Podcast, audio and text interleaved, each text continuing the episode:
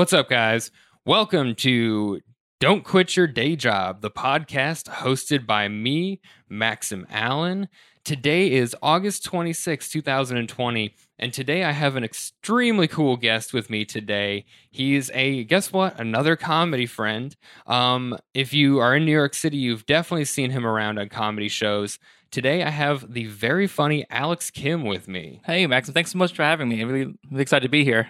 Yeah, I'm excited to have you on, and you're uh, you're lucky because you're the first Yeah. guest and probably only guest for a while that's gonna get to talk about just comedy. oh, no, that's we need more of in this space. no, I'm like uh like last episode with Lucas, we talked about like voice acting Mhm. and then acting and a little bit of Mm-hmm. a comedy. little bit of comedy. But I was like, hold off, Hold off. because we're gonna do. A, I'm gonna do a real comedy episode, and we can get back to other things. So yeah, yeah. I heard the episode with Caleb. That was Oh. awesome. Yeah, awesome. Well, thank you for listening. Really course. appreciate it. Yeah. That was a fun one. He he has so much going on, but it was a lot of cool things in Mhm. there. yeah. I haven't like just because the podcast is new, my like analytics haven't fully caught up, so I don't even know how many people listen to the first episode. You're on yet. Spotify, right? Yeah. Yeah. It's Spotify, Google Podcast, Apple Podcast. It just it takes a minute for those to get released in the other spots. Okay. So that's where I'm at. Okay, we'll get this thing started though. So I guess for a little bit of background on yourself, uh, where are you from and when did you start doing the thing you love? Yeah, uh, I was born in uh, New Jersey, um, but I grew up actually abroad. So my parents, my whole family moved to Abu Dhabi, the Middle East, Mm-hmm. in around 2000 and I've so i was a six when we moved there and i lived there until i graduated high school so 2013 so i lived there most of my life Oh And, wow. yeah vis- visiting the family in, in new jersey every summer Okay. so because all the expats that were there they were just uh, you know no one's not not most people i knew were like living there not many were locals um so yeah um so the, i guess the first time that i ever did what i loved was Yeah. in high school so okay, really? I did one stand up set for a small talent show um, when I was, I think I was sophomore. right? okay, yeah. Yeah. And it was, you know, just the audience was very generous, you know, because it was like my peers and no one else was doing, everyone else was like singing or like doing a group dance. So I think it was just the idea of me doing uh, something different was exciting to them. So it warmed me up to the idea, but those jokes were, they're not even jokes. They were just like observations, you know? Yeah. So, so Yeah, yeah. yeah. And I never touched comedy after that until Okay. a- for a long time because then I went to went to university and Where'd you go to school? I went to oh I went to uh, NYU my freshman year and I transferred to Cornell. Oh, Uh, wow. Yeah, and yeah, I haven't done comedy while I was there. It was you know just busy. Uh, the transfer from NYU to Cornell wasn't fun. No? No, because I really liked living in New York City, Right. and right. um, i- and I'm not really a good student. okay. and so in Cornell, it's really it's it's really tough when everyone and everyone around you is um really Top of their game. Yeah, Yeah. exactly. And when you're not that, it just feels like like I don't I feel so out of place there. So uh it was hard it was hard being in an environment where a lot of people were really ambitious and, and know and so clear what they want to do. okay. right? Um So you, you what did you go to school for? I was studying hotel administration. So Okay. I was business and the service industry. So we started restaurants, hotels, stuff like that. Uh, so it you know it was it was fulfilling that business degree to uh, please my parents. Oh, okay, Yeah. gotcha. But you you weren't like crazy about it, not something you necessarily like really wanted. No, no. Uh, like I had some experience when I was in high school, like at, at small part-time jobs. So that's what I could use my resume, and just it just kind of made sense for what I was applying for. I was able to tweak it, like what I wrote in my essays and stuff. Okay. But yeah, Uh, but yeah, then then I learned through the internships in college. Like I, that's what I wasn't necessarily interested in. Yeah, yeah. Um, but then when I got out of uh, of college, I worked for about two years and still didn't touch comedy. Yeah. And uh, I graduated in 2017, and I the thing is, I always wrote down stuff on my notebook Really? yeah, I always thought that this is something I wanted to do. okay. Um, like write down little observations, little things that I think are unique to me, which weren't. Right, right. In retrospect, looking at those notes again. Um, What's the deal with airplane food? exactly Yeah. stuff like that. And uh, back then too, I wasn't even like out to, to myself. So I was making a bunch of like poop and toilet jokes that I thought were so funny, and no one had a similar experience.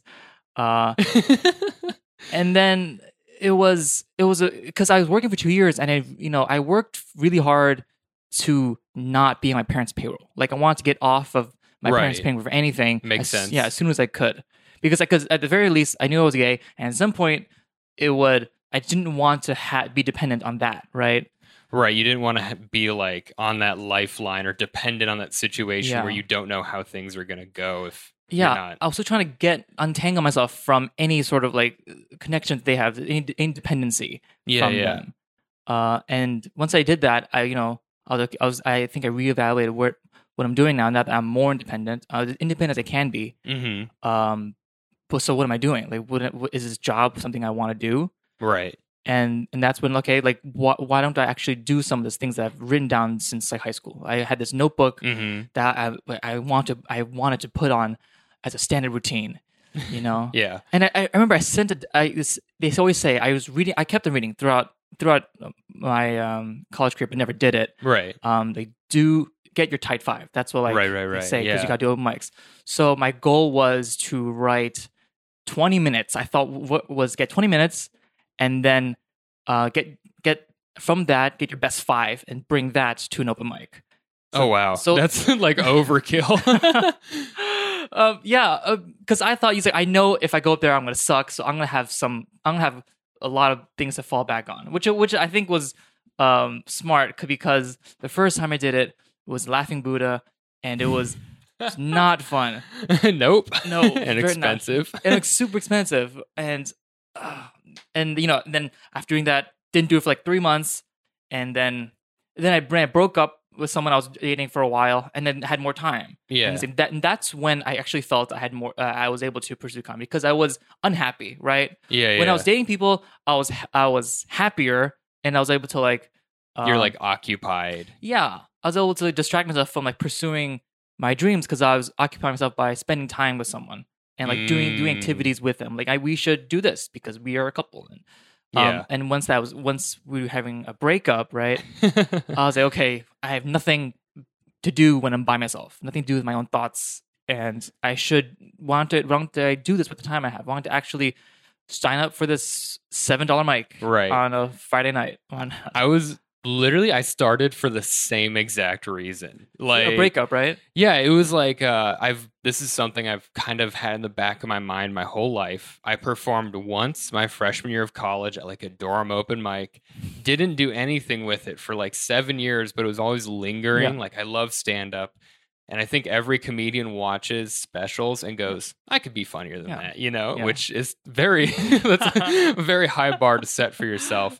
But like I, I was like I had I had like some beef with my like best friend who I was hanging with all the time, and then I was in like a long distance type of thing with someone for a bit, and then when that fell apart, I like too realized is like, oh my god, I'm like all alone.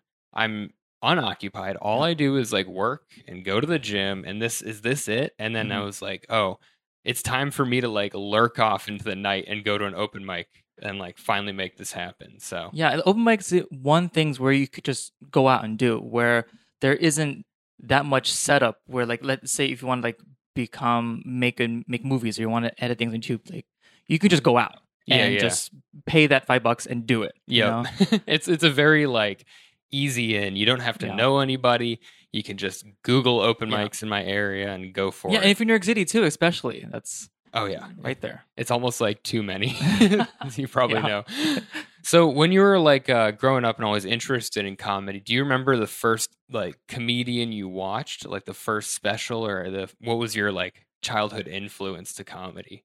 Uh, The one of the ones that spoke to me early on was Russell Peters. Okay, because he, he had that that really that back in the day uh that really viral set when he did all the impressions of like all the different Asians, right? Mhm. And that just reminded me because he did he didn't he did Chinese, he did, he did Korean even, and that just reminded me of so many conversations that I've had with my friends. yeah, Like yeah. it sounded it sounded like he he's doing the jokes that like we've talked about, you know, making fun of each other, just you know, um, making fun of each other's parents, you know, and that was like, oh, this is this is something that where I can connect with. Like this is something that uh, he's telling a more familiar story. Right. Um, because you know the another big influence for me, and it's he's not he's not that uh he's getting some heat right now. But I I uh, my parents watched Seinfeld like a lot. As Oh a- yeah. and it was Yep. always on, and uh, and you know those those stand up clips that they had Yeah. throughout. They they always they always just stuck with me for some reason because they were just so mundane, right? right. And I was like, whoa, like I've thought these stupid thoughts too. Like it's crazy that someone is taking that and like deciding to tell it, and that's a career, Yeah. right? And so I would do like Se- Seinfeld's bits, his his, his little bits that he did between episodes, uh, to my family. I would I would refer to them. My family they they they couldn't stand it. That's amazing. Yeah, I kind of similar. My my family is like a Seinfeld family, but they didn't. It was weird because they didn't start watching it till it was like off the air. But when I was a yeah. kid, it was just Seinfeld reruns all the time. Yeah. and like it, I didn't really register that like oh he's a stand up comedian. I want to do that. It was like Mhm. sometime after. I think the first thing I watched that was like just a comedy special was uh Demetri Martin Person Oh, and that because that one it was like middle school and uh, my dad had like direct tv which i had never had in my Oh. life and it was like on there i was like oh Uh-huh. watch this and it was like this is the coolest Yeah. thing ever and then after that, like I think growing up, because I grew, you know, I grew up uh, abroad, so I didn't have, t- um, I didn't have access to either. So what, right m- where I found comedy was just on YouTube, It's all this little seven minute cl- clips yep of yep. comedians that yeah, you have to look up, yeah. And it's the, from there you branch off and find other things. Yeah. interesting. So hang on. I'm like i want to ask a million things but i guess in um when like did you ever see live comedy when you were young before you started comedy were your parent were your parents into comedy at all were they interested in it No, my parents, uh, they're very, they're they're I guess they're, they're in, in Seinfeld, but Yeah. like that's kind of where it ended. Like they were didn't they never considered that kind of thing as a career, especially. Mhm. Um, and anything creative, honestly, was Right. not in their not even in the vocabulary of something for me to do. yeah Um, but my the thing is, I find my dad really funny. I think I get a lot of his humor. Uh, Uh-huh. his, his like his childish personality is something I think I take out of, but Okay. take from. But uh, but yeah, they were not stand up fans. They're they don't they don't have anything to recommend. They don't ha- they don't have a, they don't follow people Mhm. like that. Um, do they know you're doing stand up now no. oh Yeah. you're one of the few God, because you know, because when I was, you know, I was there's a long period when I did that stand up. For the first stand up was in high school, and then to when I was doing in New York, right? Mhm. So throughout that, I was like, I had, oth- I was still, I, I'm still a creative person, so I was trying to do other things, right? right And I remember I asked my mom, well, when I was at NYU, I was like, because I was still studying business while I was in NYU, hmm and I said, Mom, what if I do, what, what if I have interest in changing to do film studies, right? right And she just like she literally just laughed, and she thought she thought I was joking, and I was like, okay, I'm never ever bringing up like honesty or like things I want to do or dreams I have because you know that was like so crushing to like not have like the littlest support from my mom. You know, just, you know she's like, she's like, okay, what what are you actually trying to do with your life? You know, Wow. So when you when you actually started stand up, who knew? Who did you tell? Like when when you went to that first open mic, did you like keep it to your completely to yourself for a while, or did you like slowly let it out to I people? I told um some friends Mhm. that I knew uh in college because you know just those close friends who you actually tell what you want to do with your life. yeah, yeah. Uh, those late nights where you're just drinking and talking. Mhm. uh like like they're they're also creatives they're like doing their thing and they keep saying you gotta do you gotta do stand up you know Mhm. and so they're the ones that i've told um when i first did stand up i was like hey i actually did it you know and it sucked and it Yeah. was did you have did you have people come to your first open mic? oh no no no Good call. yeah yeah because just knowing what i had i was like, like there's no way this like, I can say this material and then like see them again. You know, like is this a this, isn't that the point? Just Yeah. go do open mic and like say goodbye to those people for hopefully forever. Yeah, I think that's like it's such a huge risk. Like there's a lot of people their first time doing stand up, they bring a bunch of people to see them and Yeah, yeah, I see that at open mics, right? Like, Yeah. like they're they lost a bet or something, Yeah. and like some, you know, so, it was funny. Sometimes they kill it, yeah. and it's like like fuck you. Yeah. but uh, but other times they go up there, they lost a bet, and they're like, okay, w- they have like one punchline they say, and they're like, what do I talk about? And it's like.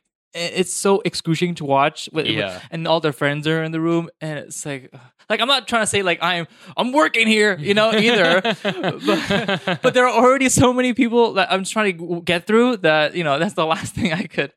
Uh, Absolutely. yeah. Like I would tell people that were first starting, they're like, I really want to do stand up, but I'm like nervous and I need to write 10 minutes. I'm like, literally, my advice to everyone is like, write two jokes. It doesn't matter how long they are.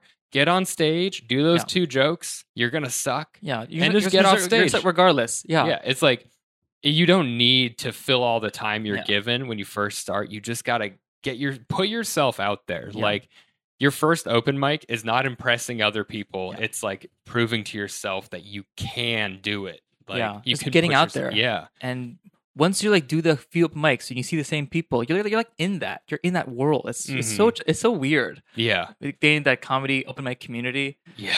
It's something that I've never thought I'd be part of my entire life. Something I didn't know existed. I only thought that like Yeah. comedians on the top level hung Yeah. out with each other. And then when I did my first open mic back in Boulder, Colorado, I was like, okay, I'm at this open mic. And I, I watched two open mics before I Yeah. performed. And the third open mic, the first one I performed on, I was like, wait, I saw that guy Yeah. at the other mic. What's going on like, here? pe- people do this like me. They're like, there's out there at these open mics. yeah, like they, they, there's reoccurring Yeah. characters in this series. Like we're looking at Batslava. We're just trying to do the same mics. it was funny, like coming to New York. Like I'm from a scene with 40 people probably, Yeah. and so I'd see them. We'd all be at the same mics, and then coming to New York City, it took me probably like two or three months before I started seeing repeats. Yeah. and then I was like, okay, now, now of course I'm like, I have a very good idea of Yeah. the scope of the Mhm. scene, but Yeah. for a while it was just like a spider web. Yeah, I had a joke uh, when I was like nine months in. I said, uh, "It's going to do open mics, the community. It's like going to college because like college, it took me like two semesters to say hi to people. You know, Yeah. Absolutely. yeah, And I like you only say hi to people if you like their set. yeah. Oh, yeah. it's a good set. You can whisper that, get that, yeah. get that fist bump. So when when you did your like like your first laughing Buddha mic, not your like high school set, like what was your material like? Um, I actually did it recently for uh one of my my Zoom open mics right now. Okay, Uh, yeah. it was the theme was your first set. oh God. Uh, yeah um it yeah it was like it was it was because it was that's all i had the material i had my life that i had my material was like on on high school right, right. so my jokes were don't you hate it when your your teachers don't want you to use the bathroom right and then and then my joke was because and then my joke was I, want, I wish I could poop my pants in the middle of class, so like just to prove them wrong. And it was just so that, that, that- that's it. That's the that's joke. it. That's yeah. the punchline. I want to poop my pants. that's the joke. you should rewrite it with what you know now and just like really come up with a banger of a joke. Just, just ten minutes of disgusting. There's one that I've like hung on to that I, I came up with in my first month of stand up and it's I call it the penis joke, but I just per, I just shape my body like different penises on stage and it's so dumb, but my it's so fun to perform. oh, it's phys- physical comedy. It's totally physical and like it would it would do really well back in like Colorado in Mhm. front of like brewery crowds and stuff because Yeah. it's just goofy and dumb. And then I did it here at like two or three mics and I was like, uh, I gotta cut that one. like that is That's- not. that's what- Wait, how long did you do comedy? uh, Not in New York. So I am I I did about 10 months back in Boulder and then now it's been another year. I'm I'm right about 2 years in. Actually Okay. 2 years 3 days ago. Okay, So, wow, awesome. What about you? How long you been doing it Um, total? So that first Buddha was that was like in April of 2019. Um, okay. and that and I haven't done and didn't do comedy until like June. So that's when I that's when I consider that's when I started. So doing Okay. regularly. So, you just passed your year mark. Yeah. Nice. Yeah, I just passed that. So Well, you in summer. Killing it for being Oh, one year in. Oh, thank you. You're one of those people that like when you perform, I'm like, all of these jokes are so well thought out and so well performed. Like what gets me about you is you your facial expressions when you tell the story and like the little like the little head movements you do in your face. It's so it's so practiced and well timed. Oh, well, thank you so much because It's you know amazing I really don't think of myself like that because Yeah. because a lot of my bits uh I I perform them. I think I perform them well once I've done them like a lot of times open mics because Right. because I I don't really once I I write everything out, but I don't really like sit down and memorize it that much. It's, Right. it's, a, it's a repetition of the mics hmm that help me memorize, memorize it. So uh, yeah, I'm I'm really glad to hear that you, you that it feels both that because to me my jokes um sound too scattered and everything needs to be cut down like seventy percent. Your stuff is so tight. Like when I hear your jokes, I'm like, my jokes are too long. Like my jokes are way too long. no, th- that's funny because th- that high school joke, right? yeah. That I wrote it was um like two three paragraphs of me Yeah. describing uh teachers and and high in high school. Yeah. to get to the punchline, don't you hate it when they don't let you use the bathroom? You know, and, and it yeah, I think that moment it was like, oh, like I can't. Oh, this is there's no jokes, there's no laughter here. I have to cut that. Um, actually, my um jerking. You know my, you know my, you know my joke about me uh, bowing in from the toilet, right? oh, You don't I know. don't. So okay, uh, the joke is uh. I don't. I can't masturbate unless I bow before and after I did it. okay, I think I heard this a while back. yeah, oh, yeah, so yeah, it's an old joke. Uh, uh, so the joke is, and I acted like I I, jerk, I bow and jerk off, and I bow again, and then I I refer to like Mulan because it's family shame, right? Yeah, yeah. That joke, it, that's that's one of my um solid jokes right now. hmm Um, that joke started off being like half to like basically a page of me describing the actual true story, which was my grandfather died, right? Yeah. and we you know we visit we visit his my, my grandparents' place every summer, hmm and the house was very um, small, and there's like only a few bathrooms. So the most private bathroom was his bathroom. Okay. So I felt such guilt using my grandfather's throne, right? And so I thought in order, and I had to masturbate because I was the kid in middle school this whole summer, and I want I thought the only way I could do it was if I bowed in the toilet, and, I, then I could do it. Oh my god, that's so funny. And think so that whole story was the entire what I basically said and more at an open mic, and I was like, "There's zero laughter, and the punchline Yeah. is not worth it." yeah. And I say, "Okay, I could." So I need to write stuff. I can't. I Yeah. can't tell long stories. You know.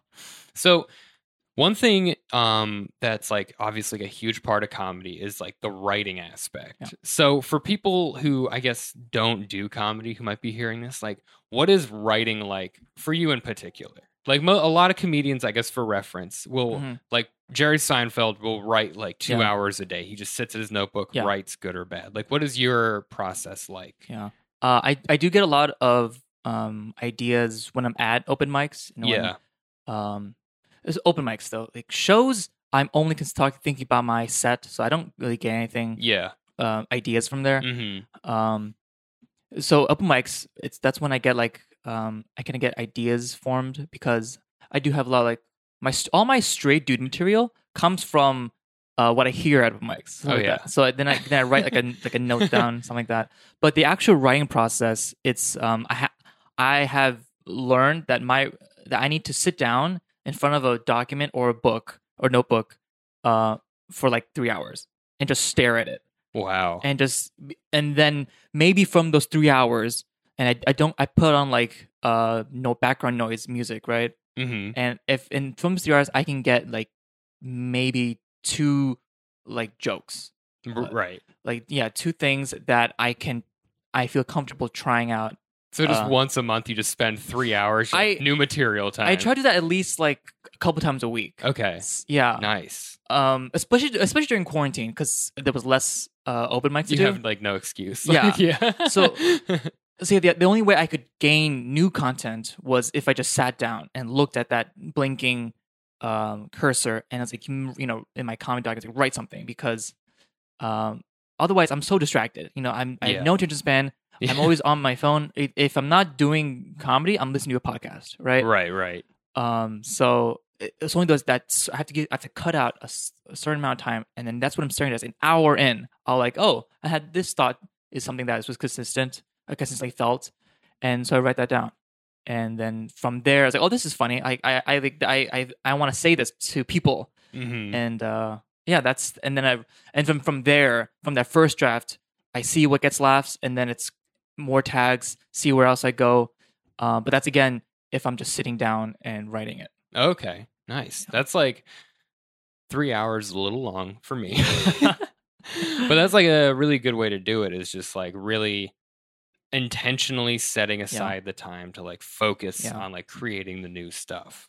Yeah, because my brain just doesn't let me doesn't allow me to th- like um observe anymore because I'm always trying to uh, catch up on something. Yeah. Uh, and so that's why I, that's what I give my three, myself three hours because an hour in, uh, that's actual work because that's that hour is is full of you know distractions and looking at other websites and just trying to uh get settled and that's when uh my brain I think brain settles and I can actually you know hear thoughts in my head.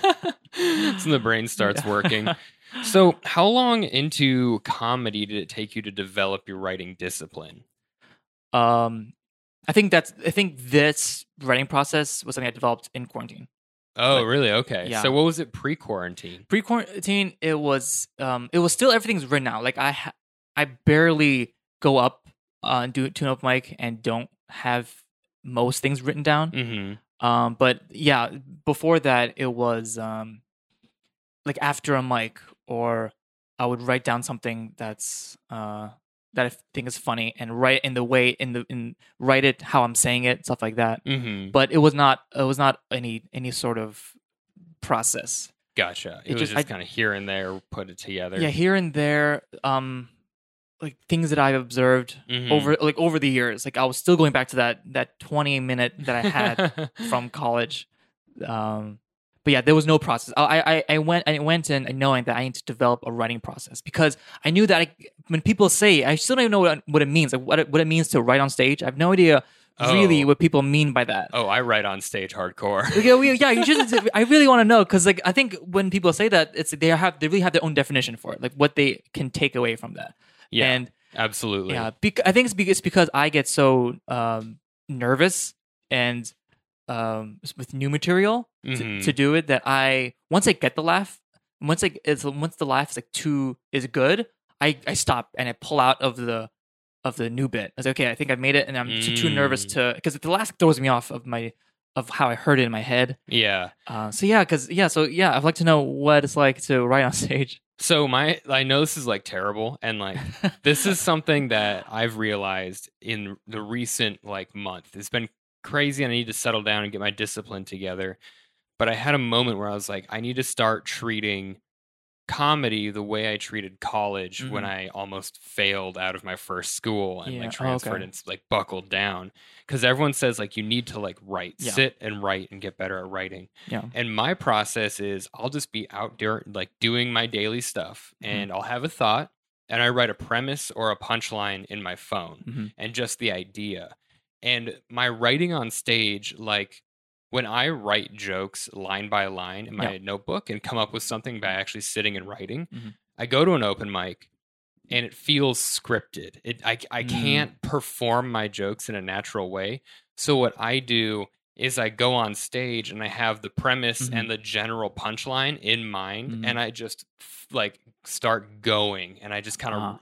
I riff with like a certain destination. Yeah. Like you you've heard my mattress joke, right? Yeah, the Okay. mattress. Yeah. So the mattress joke, when I the first time I told that, it's still work in progress and Mm-hmm. still trimming. But like the first time I told it, it was three minutes of setup because I was like, there's so much context and like all this. So I'm like, I'm just ranting because it happened the day before. I was like, here's this bullshit thing that happened. Here's all the events.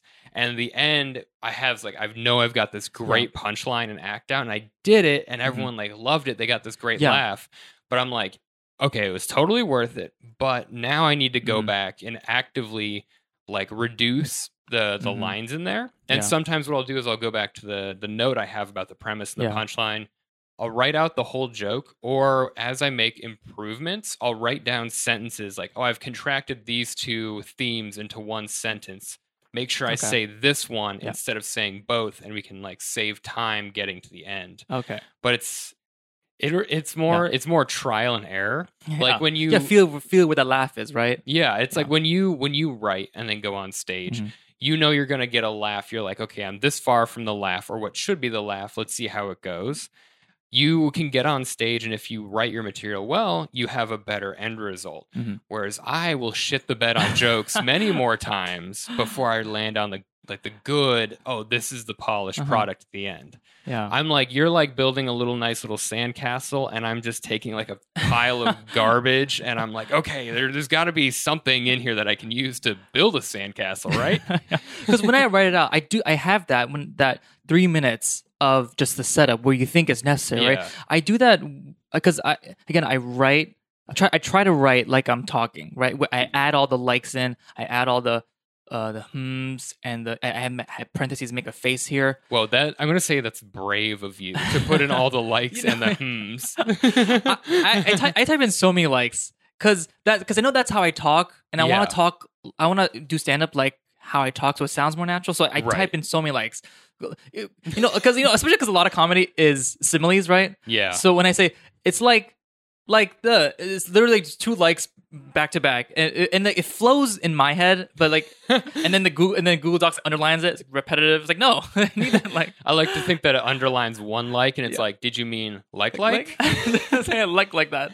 Yeah, so I write that. The thing is, I I write that three minutes uh, when I'm just writing my voice, and then I go back and say, okay, where is the punchline supposed to be? And then I, I ba- then that's basically like the intro. I cut that first thesis out, and then it's I I think I try to uh uh have at open mic basically just a few words and then the punchline mm-hmm. um, and, and but and which I think too, though, like I feel like I wish I could have a little more comfortable, be more comfortable, like saying more because Mhm. a lot of times uh, I don't know where the laugh is coming, and the laugh surprises me sometimes. So if I feel like if I did, if I gave myself the freedom to just give myself more airtime Mm-hmm. without laughter, I could explore, be able to explore more.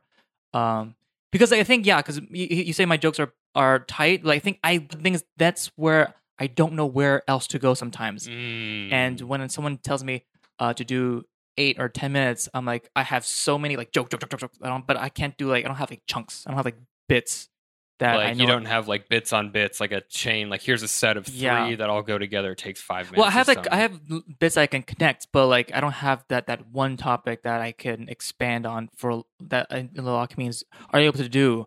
Uh, just talk about like certain topic uh, for like more than five minutes. Mhm. Yeah, Interesting, interesting. I like it's funny because it's like having the tight jokes, like that is like always the spoken ideal Yeah. of comedy. And I never Yeah. I've never heard someone be like, It's too tight. I have I don't have any room, I don't know where to go. I'm I'm worried about it all the time.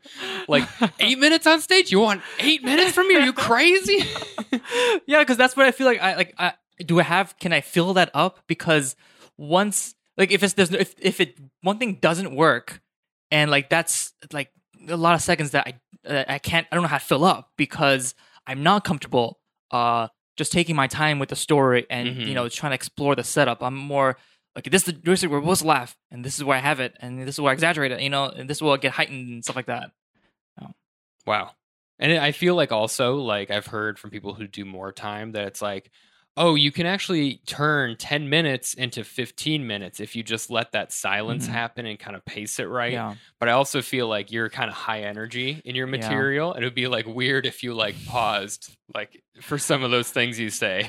yeah that's what that's one thing that i that i've tried to work on just like Mhm. just if i forget a setup or, or punchline or a little bit or what the next joke is is to be able to just like say actually say like oh what's the next bit you know because yeah.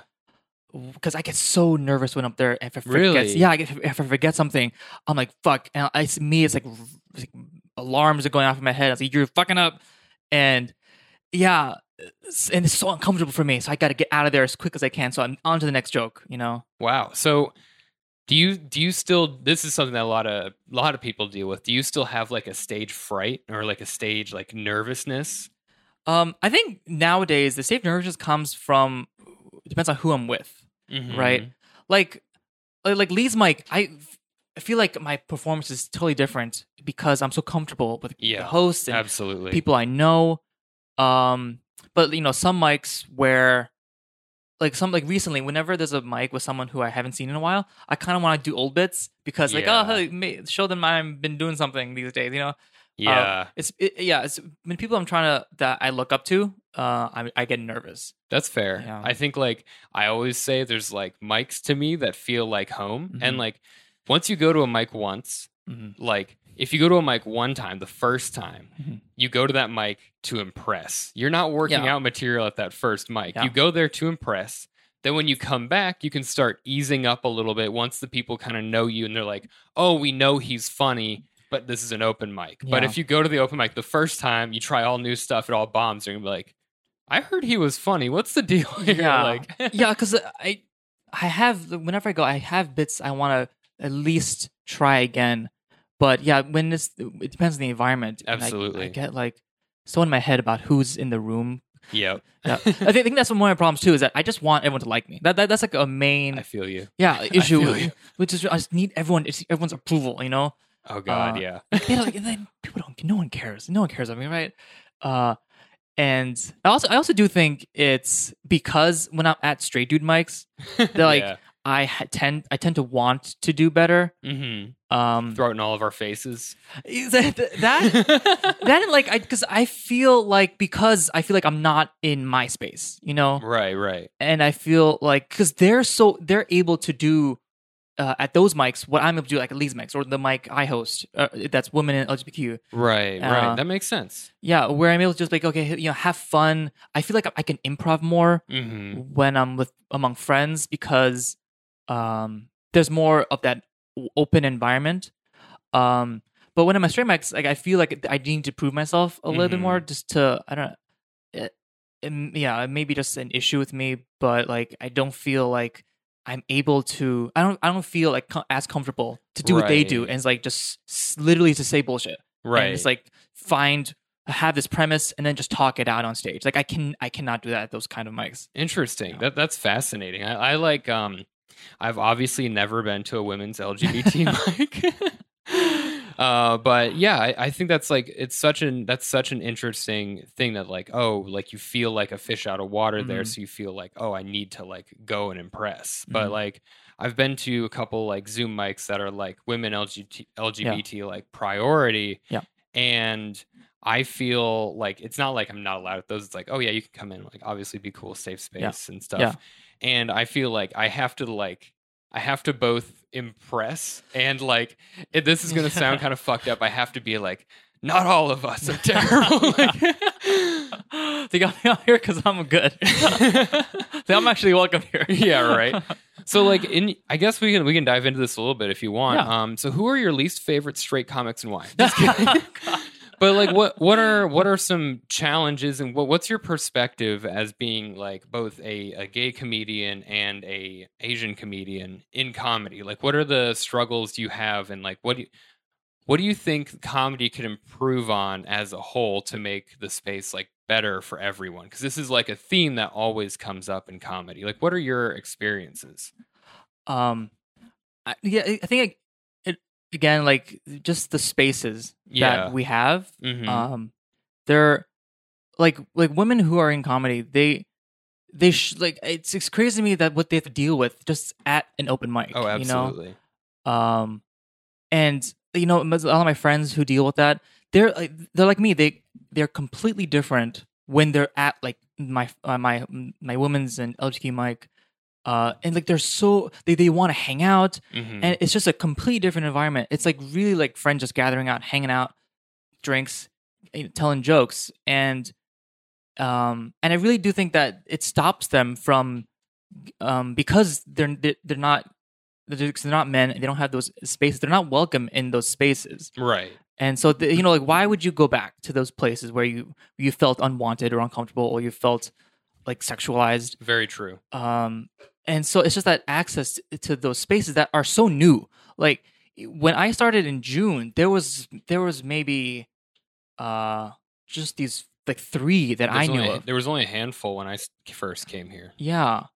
And and now there now there, there's a lot more people just trying to get those mics out there, Mhm, uh, trying to emphasize that this is uh, women's space mhm. or, uh, or or those open spaces Yeah, where we'll yeah. accept male comments. But yeah, um, and I know so it's a it's a big question because you know I I don't I don't, I don't You are know. representing two communities. You're representing as many communities as I'm going to put you on the spot for. It is a big question. It is a big question. I guess, and uh, I find like I my thing in comedy is I like to associate and like meet like genuine, kind, funny people. And so a lot of the spaces, like a lot of the mics I go to, a lot of the mics my friends put on, or that like I like to be at, Yeah. are often very open spaces. But I guess they're like we did a mic and recently someone like afterward even though we had a very diverse lineup of performers like all genders Mhm. sexualities races everything someone after went to my co-producer and was like there was a lot of like dick and pussy jokes Yeah. from like the the straight comics and i'm like really like i thought i thought we did pretty good we Yeah. had like a great lineup i didn't realize it was like it's still like like it leaves a bad taste in people's mouth Yeah. like yeah, I've been I've been called a dirty comic, like like a- like a, Oh nasty, like a too oh my God. nasty comic. who would say that to you you're you're you're great Because you know, you know, to be fair, like I do say it, like I do a lot of my content is gay sex and like gay lifestyle, right? yeah But yeah. like I, but like really, like I don't talk about it more than other people do. Like Yeah, I don't talk about sex more than guys do, or you know, I've heard some some like sex jokes from like other straight dudes that I'm like, why would you even talk about this? I know straight sex is like the normal, but like this is disgusting. Like yeah, there's actual nasty out there, and the fact that I am a man having sex with a man is not the nasty part, but that's where people like feel uncomfortable still, and um, you know, which is surprising because when I write comedy, I really try not to think about that stuff, right? when I try to when I write, I just try to talk about the what makes me what's making makes me laugh, right? right, right, And- absolutely. And and what is and I try to dig into what's personal because that's where I feel feel like is something that uh topics that are uh untouched, right? Mhm. Um that's one reason why I don't I don't do, my my priority is not to do as much observational comedy Right. because you know I I also feel that like Twitter and Reddit they they made they made all the jokes they made the jokes Oh and yeah. they're so funny and my thoughts are not funnier than that so i just try to dig into like what has happened in my life and try to tell that story What's like personal and Yeah. unique and yeah, I mean it makes sense though. It's like Yeah. com like I always thought like especially when I started stand up Mhm. and like was really like watching a ton of specials, it's just like a lot of the best comedy is just perspective. Yeah. Like it's not this like observational thing or these one liners or like like what you would think of as like 80s or 90s like Yeah. club comedy Yeah. just like ah sex joke right yeah it's, like, it's their voice that you want to keep hearing it's their their perspective that that can that keeps you coming back for more of their of their stand-up bits Exactly. And like what what I find because I am a straight white American comedian is that like the perspective is like it's so rich to me and I'm just like I just want to hear this all the time mm-hmm. and I love when we have like whenever I see a new comedian who's Yeah. like from a totally different religion or part of mm-hmm. the world or like an entirely different lifestyle that I've never heard before and they have material about it it's so fascinating yeah and it like really makes the humor like so much more potent because Yeah. like I'm learning something, I'm hearing something genuine, Yeah. And it's not just the same shit I've heard all the time. yeah that's what i feel but a lot of uh when i'm at open mics or Mm-hmm. shows uh there is a lot of material that i feel like i hear is like i've heard a version of this like before like that's this is- this, perspective Yeah. this perspective is not new Right. right but it's but when i hear uh like more women i hear trans comedians i hear Mhm.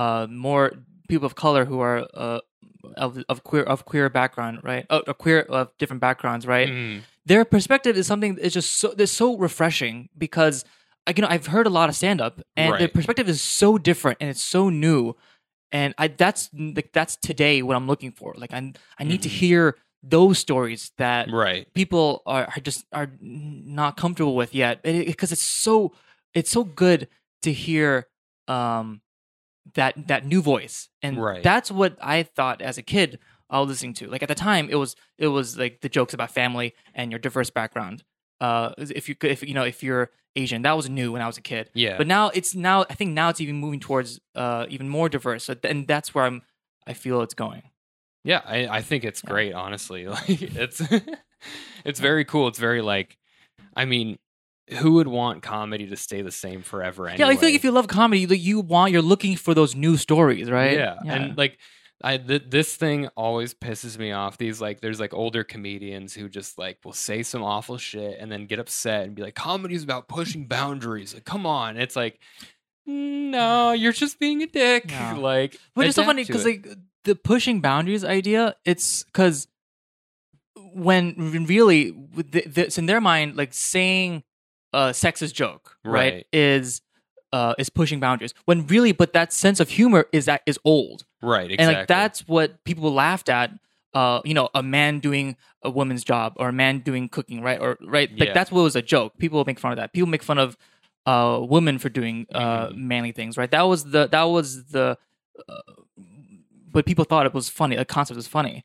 Uh, but so what you're not, so you're literally not pushing boundaries. You're trying to go back to an older state of comedy, Exactly. and it's not that we, it's not that we think yeah, uh, it's mm, we shouldn't push boundaries. It's that you're not funny. Like yeah, that, yeah, like that was funny before, and this wasn't a new joke. It's an old premise. It's Not even a hot take. Not even a hot like, take. Yeah. and so and they I don't understand why they um put themselves in they put themselves in a box. You know, they're Mhm. not they're not trying to um find something new or find something that's um can be funny outside of their perspective. Right, exactly. That's a good way to put it. It's Yeah. and I think with being in like the information the information age like with like, you know, our like I mean, you're you're 25? 25, yeah. 25. Okay. So we're like basically the same age. Like, you know, we went to high school and like the the iPhone was just coming out in high school and then Yeah. like in college that's when like everyone had like smartphones and Yeah. now we have like Twitter and Facebook and Mhm. Instagram and like the and like now we have TikTok Yeah.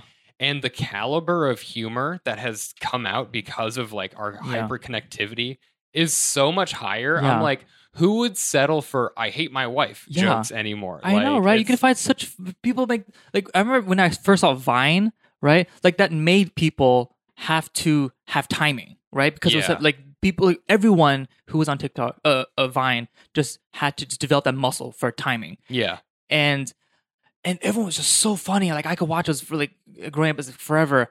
And like again, like that's like that's why I had to I, when I'm when I'm writing comedy, is I can't I can't go to uh topics that I feel don't feel unique because it's done. I think I feel it's someone did it and someone did it so much funny. Someone made it a skit.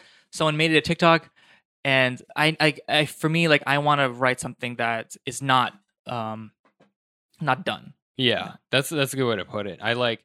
I struggle with like the perspective because I am in like a comedy majority where I'm like, who wants to hear about my like suburban up- upbringing? Like, but I find myself writing jokes that are either things that like directly happen to me Mhm. or like and taking that and trying to put like a imagined like somewhat fantastical like spin on it Mhm. because I'm like I I got like I don't have a lot here that I'm working with in terms of perspective. I'm like, but I'm trying to like like write things that are funny to me but also unique, you know. Yeah. It's it's such a process. It's so interesting. Um what do you what like what are your comedy goals? Um, Are there areas of comedy that you're interested in besides stand up?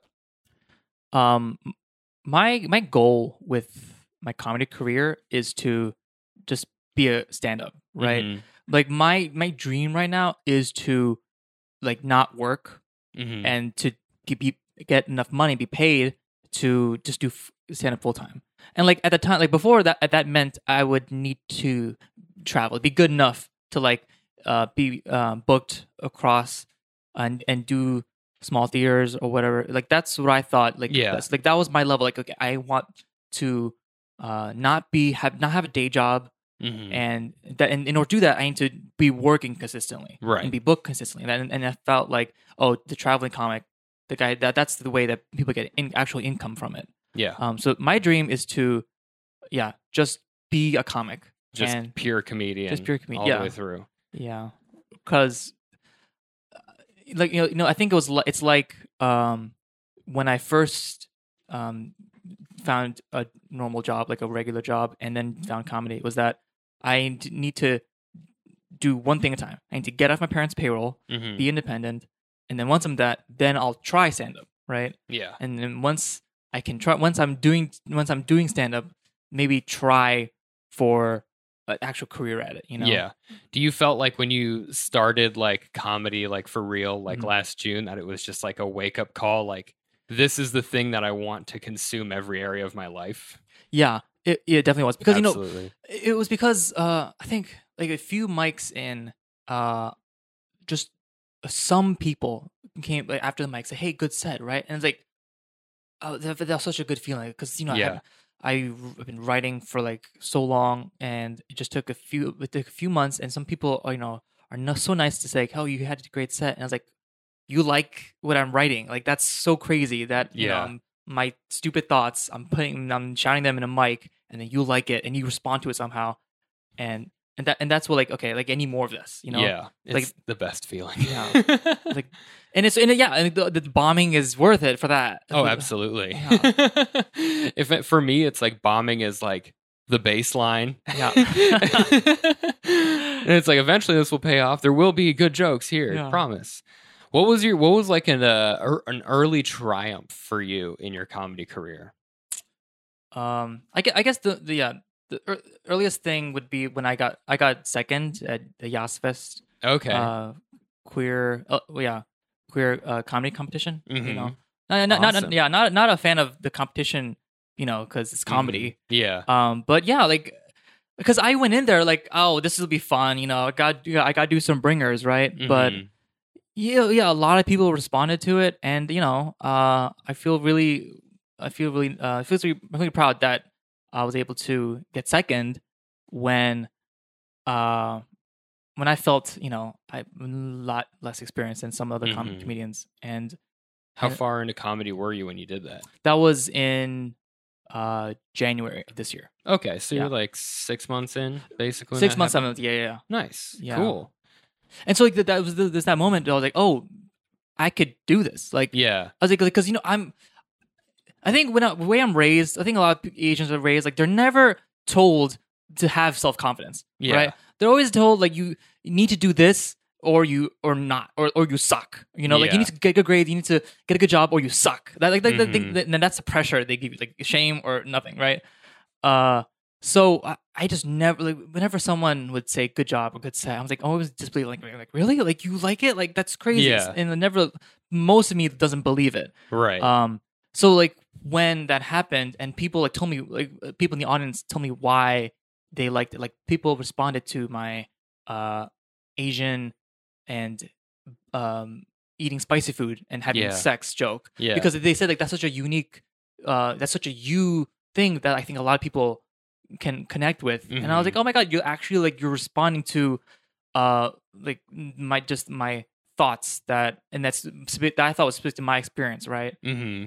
and I was like, okay. And in that moment, I was like, okay, like I think I have uh, a perspective that people would want to hear, Mm-hmm. and you know, I think Absolutely. yeah, and they it, it made me feel that like, I can do this. Like Mhm. it's not something that I've tried and said, okay, I tried it, and you know, mm, don't get quit, don't quit your day job. Yeah. and it's like I could I should consider this as something that I should move on from the trial. Like this is what I'm pursuing now right. and so like that's that's when uh, I've tried to dedicate more hours a day Mhm. writing, um, trying to you know do as meet as many people as I can. Yep. Uh, but I mean, then, then, then quarantine hit, and then Yeah.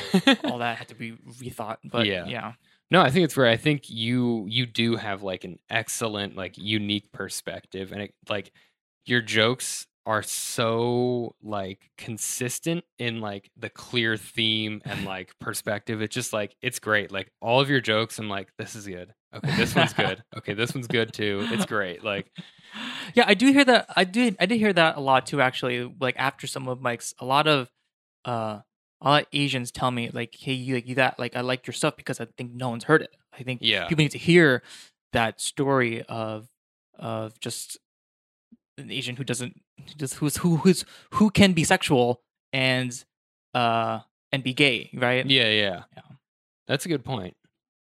Yeah, I'm trying to think. Like, I guess, uh, like famous comedians who are like that. Like, I think, I can only think of like Margaret Cho because Yeah. she's like I think she's a lesbian and Yeah. she covers that a little Yeah. bit, but it's not not a common.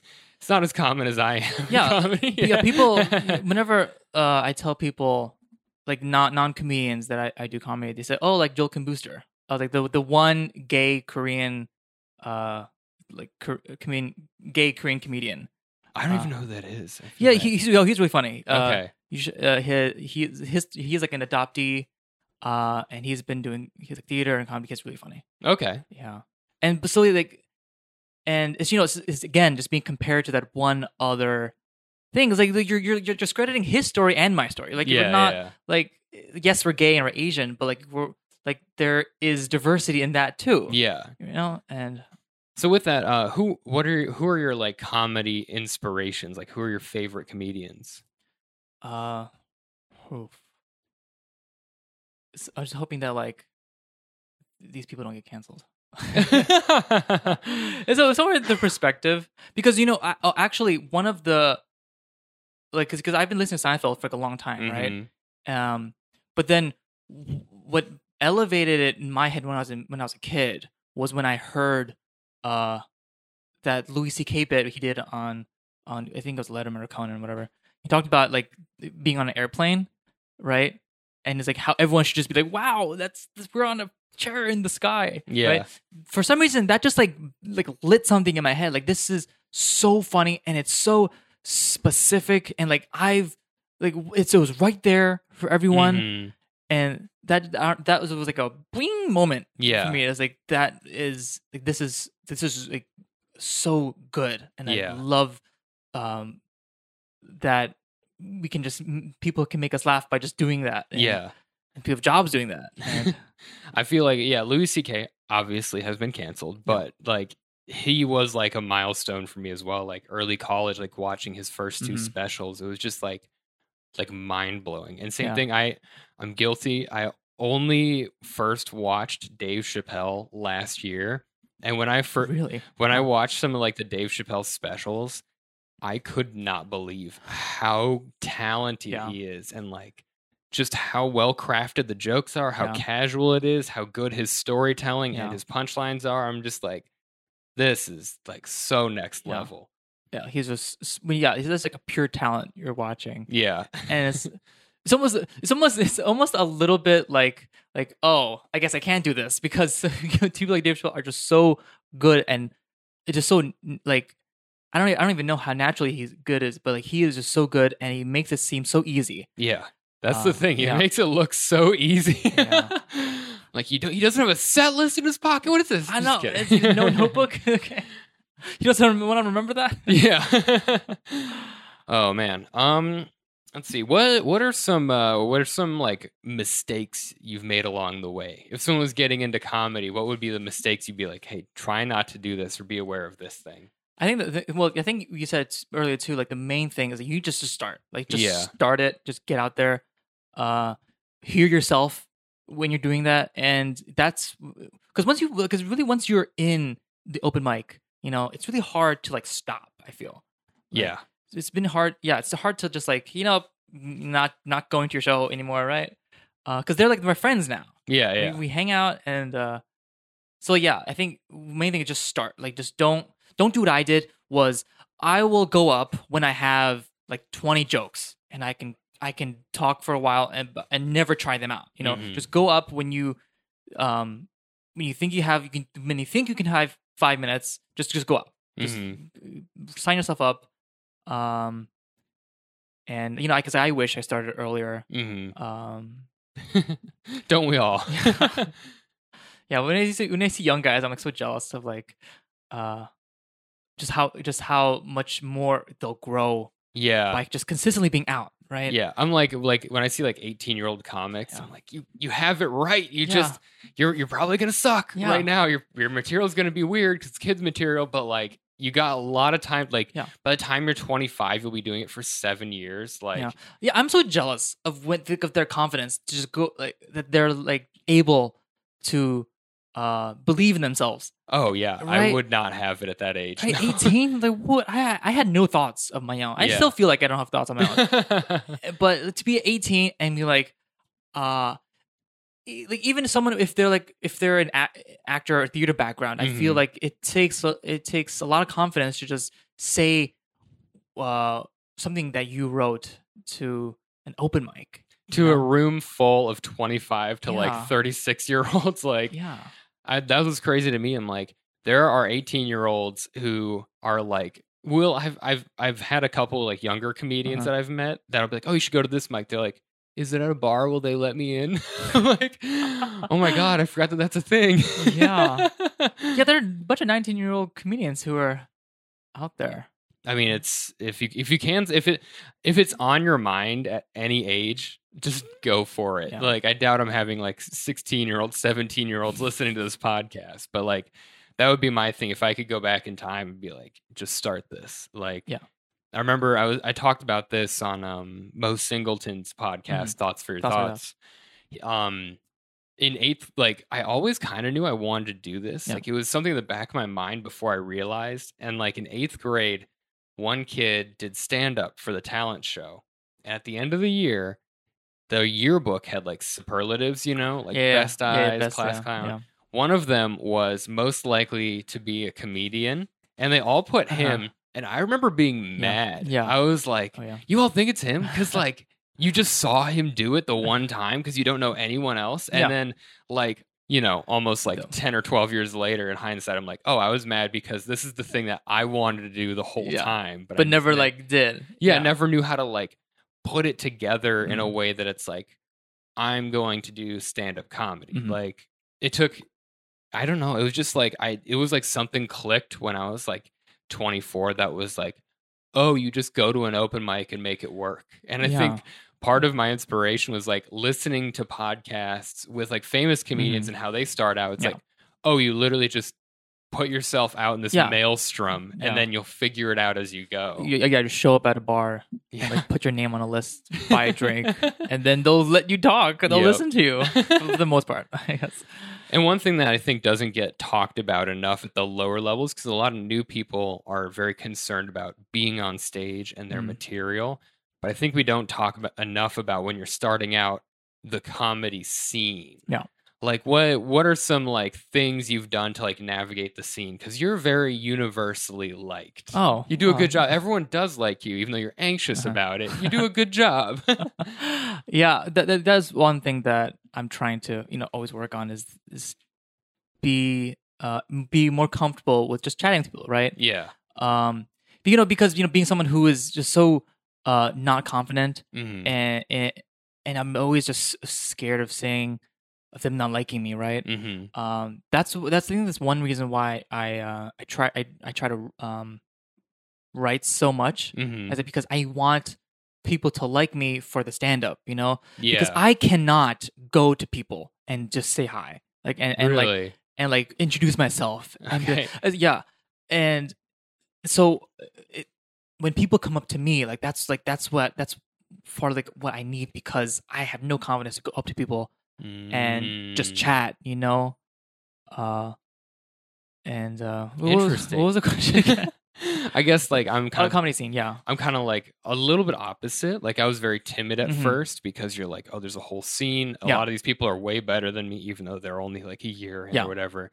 But I think what my my thing was once I realized, oh, you don't get opportunities just by being really funny unless you're like amazing. Mhm. You also have to like talk to people and be friendly with them.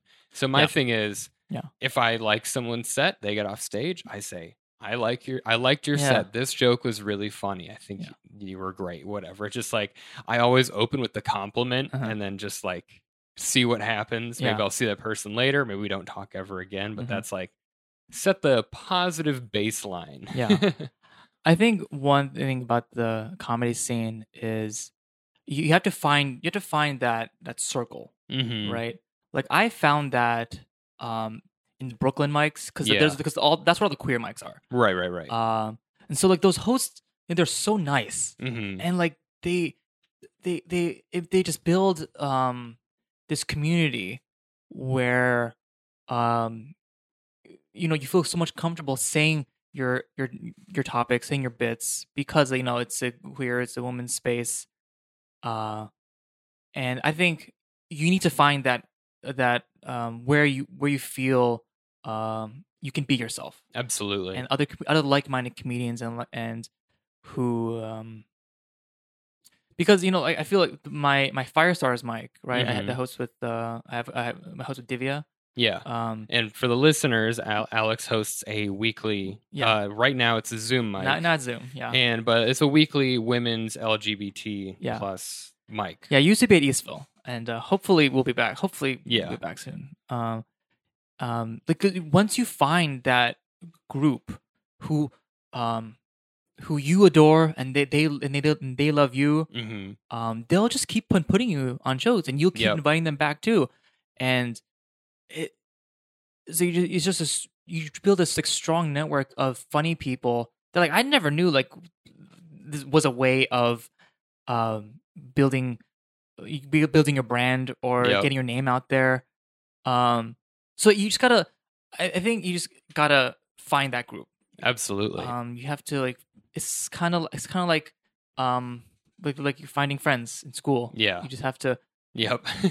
find your group and like don't care about other groups Mhm. just and uh find where that space where you find you're funny right. funniest I think yeah, and I think one thing that comes with that, the way I found my group here, was I just went to the same open mic Yeah. all the time, and like obviously, if you go to an open mic regularly and you're like, Mhm. ah, I don't really like the vibe here, try out a new one. Yeah. But if you show your face the same place, Mhm. people know you, they know your jokes, and then you, the people that you're gonna vibe with are gonna talk to you. You're gonna talk to them. Just yeah it's pretty easy, especially when you have funny friends. yeah I, one concern is that like some some people say that they should you should always try to diversify your your audience base right Yeah, absolutely. um uh, but i don't know what, what do you think about like because just just performing for a specific friend circle or com- comedic you know group I I'm all for it personally. I had um I I guess like for me just being like I, Yeah. I there's no like I'm not like a person that has like I definitely have like my clique of like Mhm. close c- comedian friends and then I have a larger circle of people I really like Yeah. that like I see all the time. But I think when you the like success can be like across the board where it's like you're like a Seinfeld or like Mhm. a Jim Gaffigan where like Yeah. everyone can love you in some way.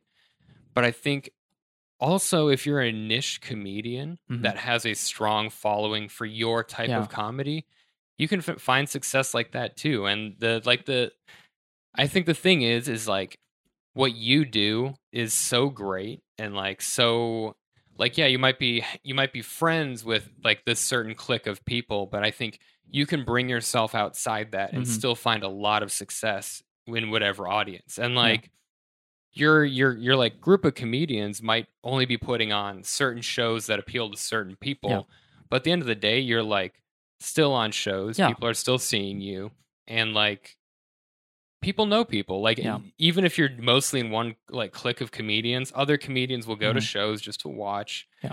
They learn who you are i don't know i think it's like i don't think it's detrimental in any Yeah. way like i i know there are there are comedians who only go Mhm. to like the women's lgbt Yeah. mics like and i understand why but they still get out there we still see them on shows like Yeah. it doesn't it doesn't hinder you a whole lot Mhm.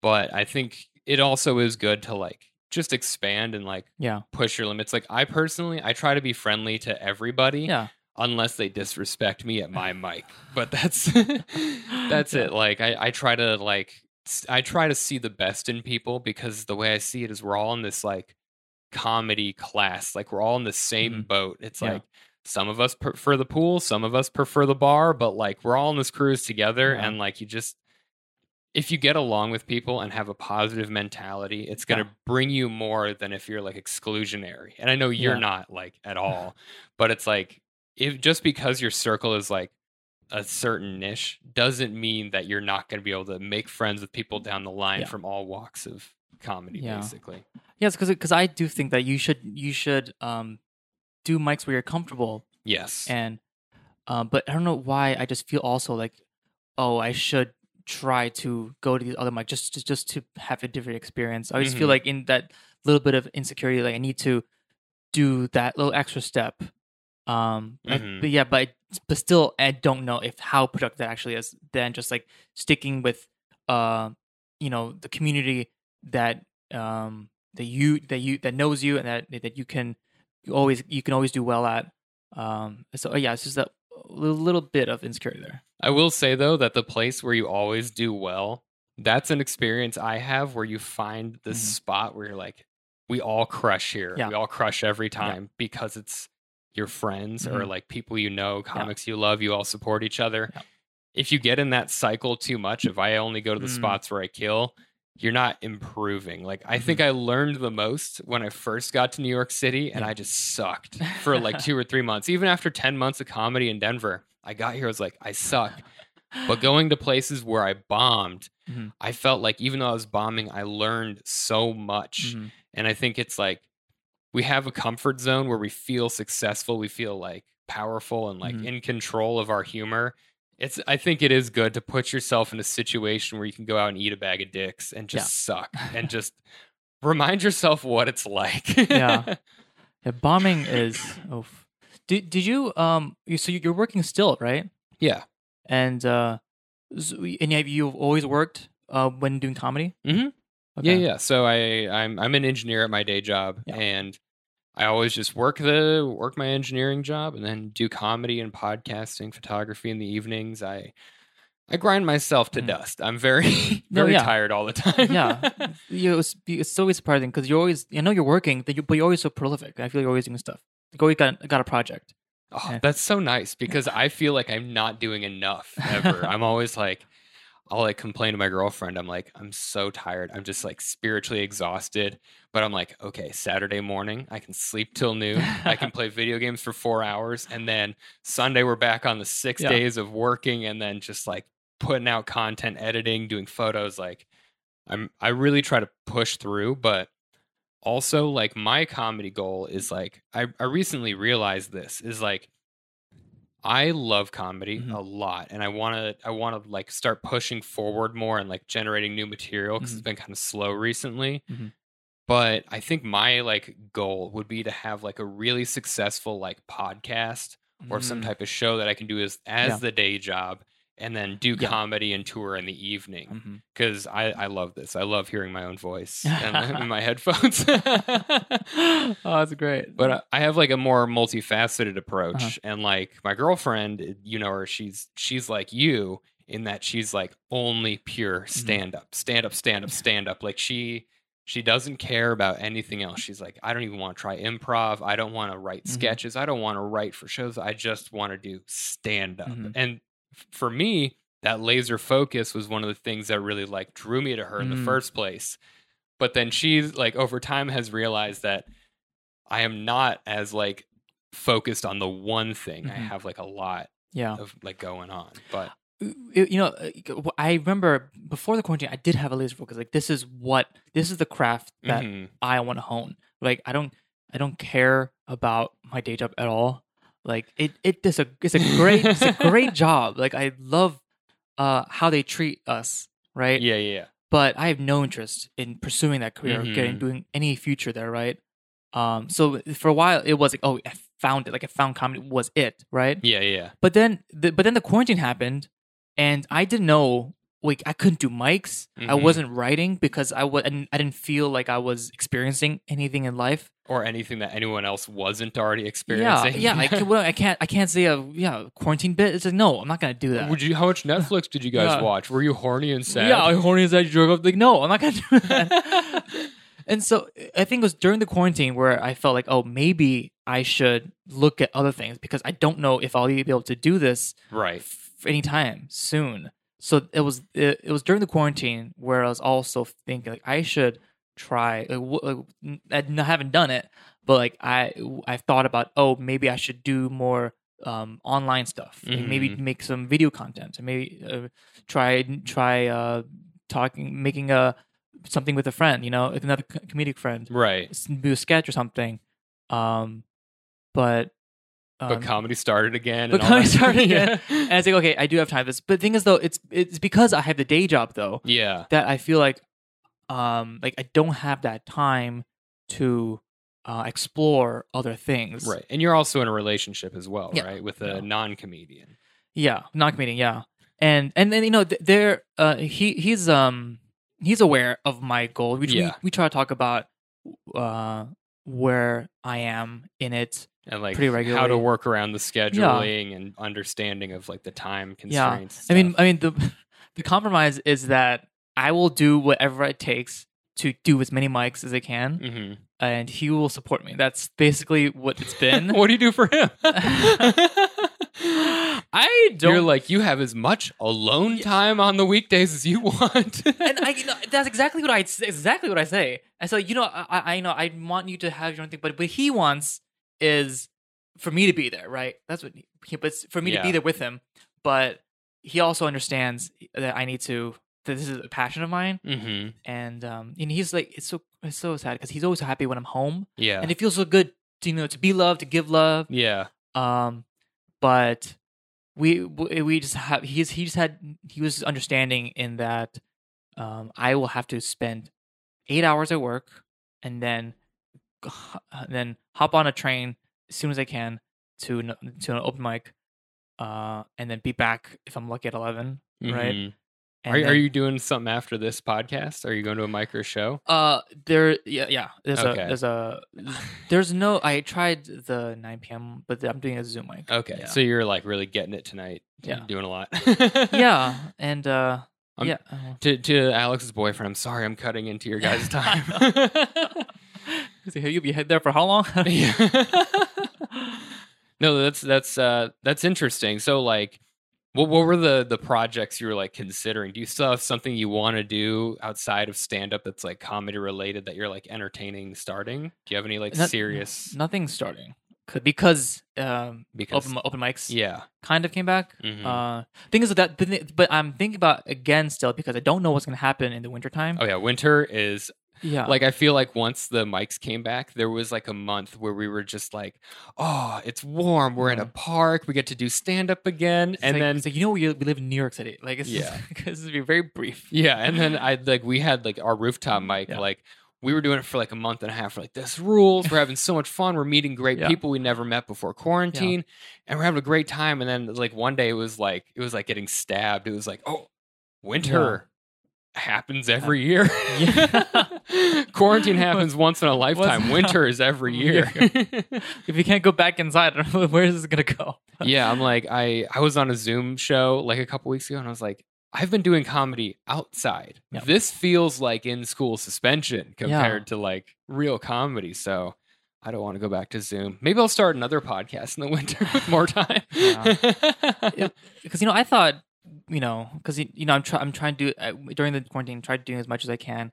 I thought you gotta do it. You gotta do zooms right, but uh, once the, were, Zoom was Zoom mics were hot for like a second, right? The lot a lot of people doing it. hmm Um, but then recently I feel like a lot of people just stopped. Oh yeah, And so when you have less people there and most people are not turning their cameras on or just not having their their audio on, it's like it's you're talking to the host and it's a dead mic and it's really not I didn't I really didn't feel as productive. right. So so that's why I was thinking like if it, if, if we're going back to Zoom mics in the winter, like I need to find something else Yeah. because uh dedicating my my passion hmm to something that's just online, like that a stand up that's stand up an online version. That's not what I set out to do in the Right. first place. Absolutely. I totally feel that. Well, we- so this is something we all went through. So quarantine happens. Yeah. We all go home for a long time. What was your first set like in person when you did stand up again? No more Zoom. You got to be in front of a real mic. How did how did you feel? Um, I didn't know any of my bits Yeah. because yeah, I was reading it all on Zoom. Oh, gee, yep. It was like uh, like the split screen of the mic and my Word doc. Uh, I was, was reading it because I got so lazy because Yeah. I'm there without pants and I'm just I literally just copied and pasted my bits every time to a new, new document and just read it Mhm. uh, verbatim, basically Yep. at the mics, and I completely forgot uh, how to do old bits. yep. And you know, even if we, you, when think, "Oh, this is a solid bit. I know this. I can do this in my sleep." No, because the quarantine was longer than you thought, and uh. It was bad. It the was very fir- the first like ladder mic we did. Yeah. I remember because I, I host them and we went up there and I remember I love hosting. I had like extreme anxiety and there's only 12 people Mhm. coming over for the first one and I was like I was so nervous and like Uh-huh. the first couple we did I was I literally told the crowd I was like listen we all know that all of us haven't done this for like 3 or 4 Mhm. months so can we be supportive like I know normally if we do this badly no one laughs but it's like let's be supportive like we got to get back into our rhythm yeah. took me probably like five mics before I felt like kicked back into Yeah. gear where I was like, okay, I can do this. Were you doing online mics um before? I was doing the I was doing one or two per week. Mhm. Um, I was doing Lee's workshop, and then Yeah, yeah. I was doing Anne Hathaway presents Uh-huh. because I really like them. They're Yeah, they're great. they're the best. So I was doing that one like every week for like a month and a Uh-huh. half or something. But I I felt so because I do so much before quarantine, I was feeling very drained. I Mhm. was like, okay, I've got my other podcast, Small Town Radio, and I've got like I'm doing mics and I host a mic and I'm like running around and like just always doing something. Yeah.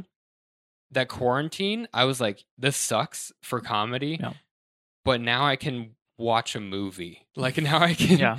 I can sit on my ass for a while and it really like put me in check Mhm. like with the self-care. Like it's just now I'm I try I I try to give myself the downtime to like recharge Mhm. and not be so drained because Yeah. carrying like a mic and a speaker and like a blanket and stuff to a park or like putting beer and ice on this rooftop Yeah. like every week like Yeah, you guys just- do so much. It's it's insane. I, my back hurts so bad. It's just I'm always carrying stuff around Brooklyn. And I'm like, oh, if it doesn't, anyone who doesn't know, Maxim and Lee just they take care of us that mic so much. It's un, it's really unbelievable. Like, like, like we, we don't deserve this. None of us have done anything to be cared for for so much. I know. no, I really appreciate that. We we we try very hard, and Uh-huh. I think when when you I when you when you're just a comedian and you don't host a mic, Mhm. you have one level of perspective on how things work. Mhm. When you start hosting a mic, you kind of realize, oh, there are things other mics do that I like, and other Yeah. things mics do that I don't like. And Yeah. there's this like, you're always constructing this new thing. And now we're like producing shows and doing the Yeah. mic. We have an even higher level, like top down view. Yeah. And for the mic, at least, like it's not in a bar. Like we we don't have to make people buy Mhm. a drink to perform, or like they don't have to spend money. Like it's just nice. Like what we do for the mic for the listeners, we just like every week we do the mic. We have free beer and water. We bring it up to the roof, and then we do like a beer fund so people can Yeah. donate if they want. It all goes back into the beer. But we try to give people like enough stage time. We Mhm. try to keep it safe. We wipe wipe the mic. Like it just Yeah. I, I like to I like to make people feel special. And I I don't know your thoughts on my hosting style, but I like to I like to riff between every comedian Oh, yeah, and yeah. go up. And at other mics, they like tr- traditionally it's like they call out a list of Mhm. five names. The host goes up, calls up the next list, and it doesn't Mhm. feel special. But like Yeah. when I host mics, I want people there to feel like, oh, they like acknowledge Mhm. my presence, and I feel Yeah. like I'm getting a proper intro Yeah. and I'm gonna riff, but it's gonna be terrible. Might be funny sometimes, but that's kind of how I like it because it just gives people the sense that like, oh, they want me here. Yeah. like they want me to perform, and they, I'm not like destroying their evening Yeah. by extending the time they're here by five more minutes. You know? Yeah, especially if someone feels they don't do well. If the host acknowledges a joke that they made, it feel, that just makes the person feel so much better because like, oh, you're people are hearing me, Mm-hmm. and it, it, it it's it. I think it's so good for the mentality of the mic. mm-hmm. If the, if the host isn't just like trying to get through it mm-hmm. and is like making fun of people, yeah, you know, and like for performing in front of comedians other like comedians will laugh at other comedians if they feel they're in a supportive Yeah. relaxed environment if you feel like you're in like an assembly line Mhm. mike everyone's having a bad time waiting three hours to go up so Yeah. no one's gonna laugh at anything which is again, I don't understand why they create those environments because why like, i don't like we it. know it's tough like we know it's not easy to go up there and test out your feelings or right hmm but to to add on like a negative energy to it Oh yeah. i don't uh, like like it's already bad like Yeah. why can't we just try to make it not as bad I've had like hosts who are clearly just like, all right, let's get this over with. Like, I'm like, you don't Yeah, have yeah, yeah. to host the mic. yeah, you, like you set the tone for the room already Mhm. and if anyone who anyone does well or has a brings positive energy they stand out in, a, in a weird way which is Mm-hmm. Yeah. not good for testing out jokes Yeah. And like I think you do a good job as well. Like I've I'm not allowed at your mic, but I have watched your mic. Uh, my girlfriend does your Mhm, mic, yeah. and I've been in the room while she's on the Zoom call. And there was one time at the actual like comedy Mhm. club where I was in the back of the room, like just watching and Mhm. waiting for her to go up so we could hang out or whatever. But like you and Divya do a really good job as well. It just feels like light and fun, and you guys are excited Mhm. to do the mic every week, and it Yeah. makes it so good and just Yeah. like oh yeah you can be your like i think that's one thing that like just regular mics could learn from the more exclusive like women lgbt mics Yeah. is just make people feel like they're wanted there Yeah. and they're allowed to be themselves at Yeah. your mic you know yeah like i don't yeah, remind them that comedy can is fun It is right? fun. it's supposed to be fun. yeah It's laughter. It's like how can people make laughter so miserable? yeah Like- and like you can bomb and it can you can make it funny you know Mhm. with the, the right people but i don't i don't understand why sometimes when you bomb at these mics they're just so devastating sometimes and it's like that is that good is that i don't know what the i don't know what some of the point of that is yeah, right. It it's ugh, I've I've done mics that I've like hated so much for the vibe that I've just never gone back. Like I think when you come to like come to New York City and start doing mics for the first time, it takes a while to figure out where you actually Yeah. feel like you want to be. But yeah if you don't feel it, create it somewhere else and like find your own space. Yeah and not in a negative way. Like be be creative and supportive and chase it. yeah So um I'm going to ask you this. This is a question I've been having fun asking people. So in your comedy career, has there been like from the beginning to the end, has there been like a moral of the story or like a through line that feels consistent? Like is there a feeling or like a challenge or is there something that you're telling yourself all the way through that like ties the whole thing together?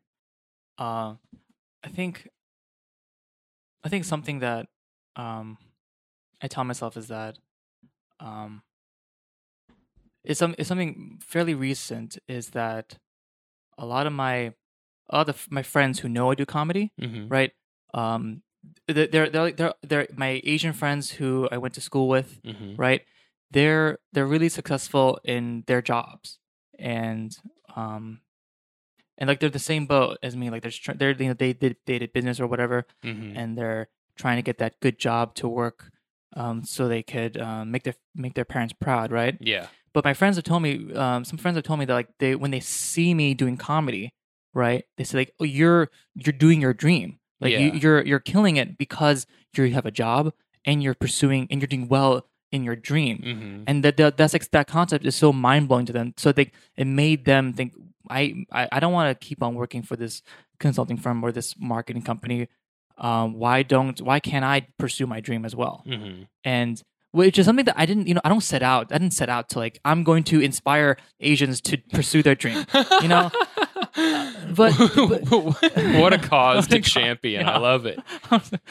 but but just telling them, you know, that's my life, uh, and then that's what I do now. hmm It, I, th- I think it's so it's some it's a so rewarding something that I never thought would come out of it is that these people, you know, who are successful and they're so much successful than I am because they they're good at their job, they're smart. Yeah. right? They're looking at what I'm doing and saying, like, oh, we can do this. Like, mm-hmm. they're like, this is an option, you know? Because, because, you know, because for me, I think if I was smarter or if I was more talented in my profession hmm or, or could work or, or was able to like, um, be productive in my job, I, you know, I would totally do that, you know, 'cause that's the, that's the validation I wanted, you know? Right. Yeah. but because I have no um talent for that or for like my my day job or you it know doesn't fill that. It doesn't scratch that itch you have. yeah Um, and so because I was not good at it, right? I was always mediocre at at Right. school and at my job. Uh, I feel like oh, this is something I'm, I'm good at. That's something I and I look forward to doing that, which is comedy. hmm Um, but if I was good at that, I, I would just do that. Um, but so I feel so what's the message here? Just be good at your job so you don't get involved in comedy. it's, it was weird because you know like I I I envy that they're able to be successful in it, right? Yeah.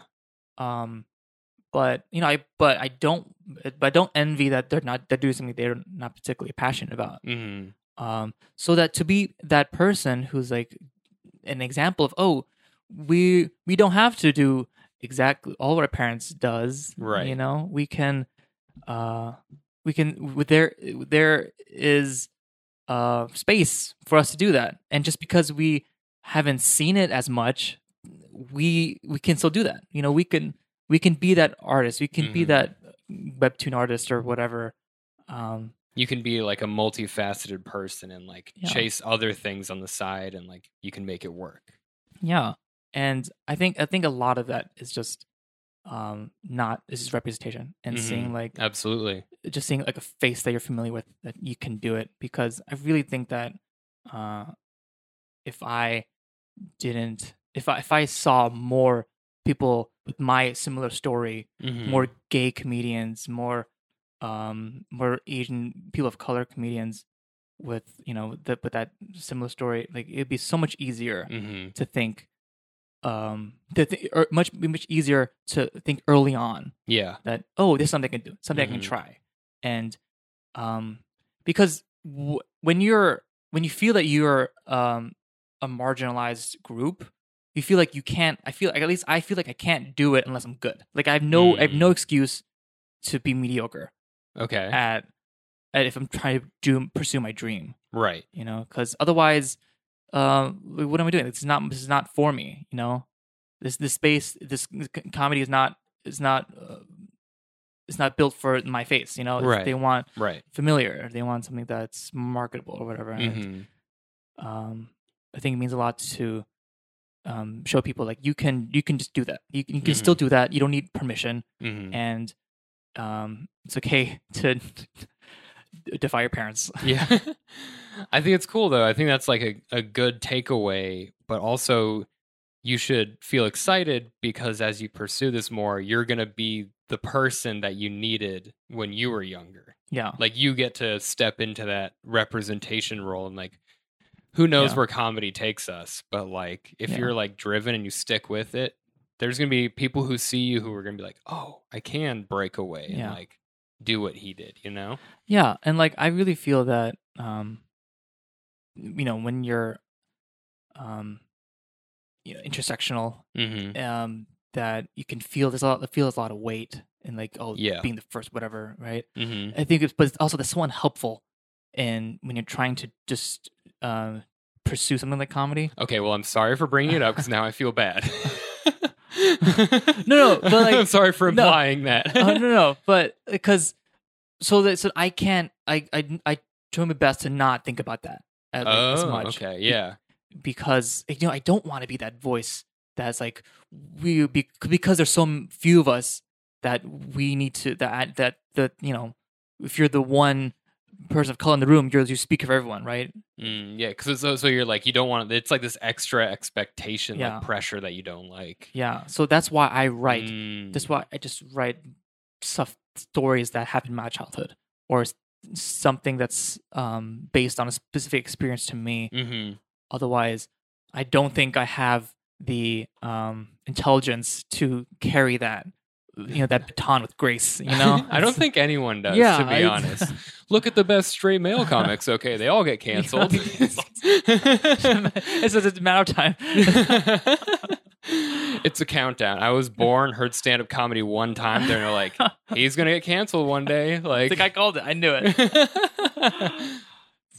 no, that's interesting though. Yeah, so I apologize No, for no. for bringing it up like that, but I think it's it's an it's a thing that I I don't experience in in my life because of like we like what we've been talking about this show. It's just like Yeah. the spaces are full of dudes like me. Yeah. So it's just like I'm like, oh yeah, like people do this. It's not to me it's not like remarkable when like people just Mm. do it because it's like, oh yeah, like people just do this thing, right? Like it's just normal. But I don't know. Yeah, because yeah, when I tell my friends, my Asian friends, like that I trying to come to like the comedy, they're like they're like like like what? They don't know what to compare it to. I you know? suppose I've seen it on the news. Yeah, I suppose, like- that's that's one of his jokes for everyone listening. for my fans out there, getting understanding the reference.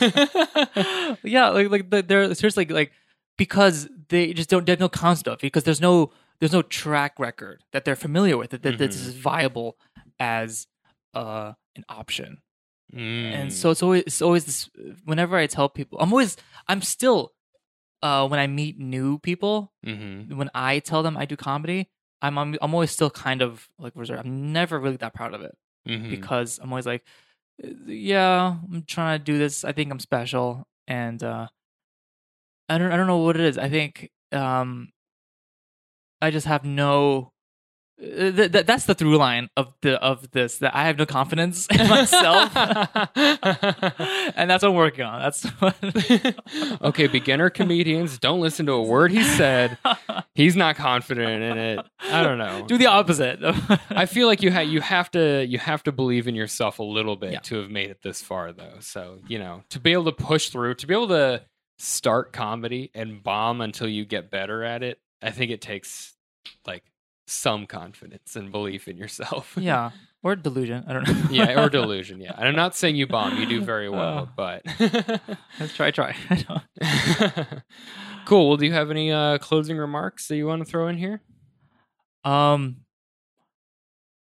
uh, I I actually wanted to like hear a little bit about like more about uh your current um view on the what the comedy scene has been for you recently. Oh, okay. Like recently, like this post quarantine. Yeah, like yeah, what has it been for you? Like how how's that evolved this year? I am having a great time. I think it's just before quarantine, Mhm. there's, you know, there's like hundreds of open mics in the city. It's just like there's so many places you can be. Everyone kind of gets on a circuit. You kind of start doing the same things every week. Like, oh, I go to these two Mm, mics this day. I do this mic this day. This day I take off. The next day I go here and here. So you have all these people who are drawing their own little paths through the Mhm. city, and you see. don't overlap with people. And when we started the rooftop mic, we were the second like mic Mhm. outdoors basically. And people like we did the first one with just friends, like Yeah. 13 or 14 people. The next week we had like 45 people sign up for it to the point where we had to make a Google form Yeah, yeah. and because people were just starving for comedy Yeah.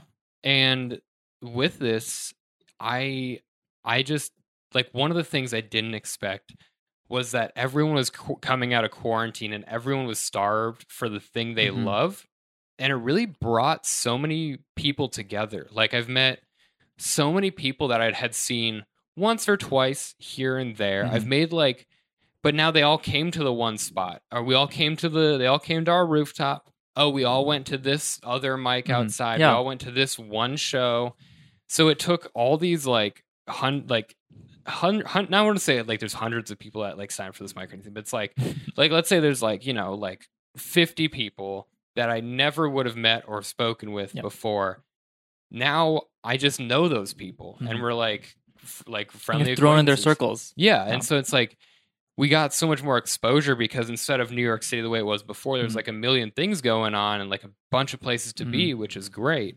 It became like a like a choke point. Okay, there's like here your whole week there are four places you can be this week to perform Mhm. stand up. So everyone from every group was being at like those places and it's just like it's opened it's opened up my like comedy network Yeah. so much and on top of that like park shows chaos there's a lot going on in the parks there's a lot of noise Yeah. but it's so nice i don't know like when you have a good park Mhm. show at like one of the amphitheater ones or whatever you get to hang out outside with people and Yeah. watch comedy and like you're not going somewhere where they force you to buy drinks Yeah. to sit in a dark room it's Yeah. just like I can't remember the last time I went to just the park. Right? Like, yeah What is that? but now it's like okay yeah now comedy's in parks so you, Yeah. you go but it's it's it's such a i think also this time has been a huge benefit in my stand-up journey because it I came to New York City in this like hugely chaotic scene with so Mhm. much going on. Took a long time to find my place. And then coronavirus was just like flipping the switch, just turn off Yeah. everything. All the clubs are closed, all the bars are closed. And so it became, oh, everything is independent and we have to make our own way now.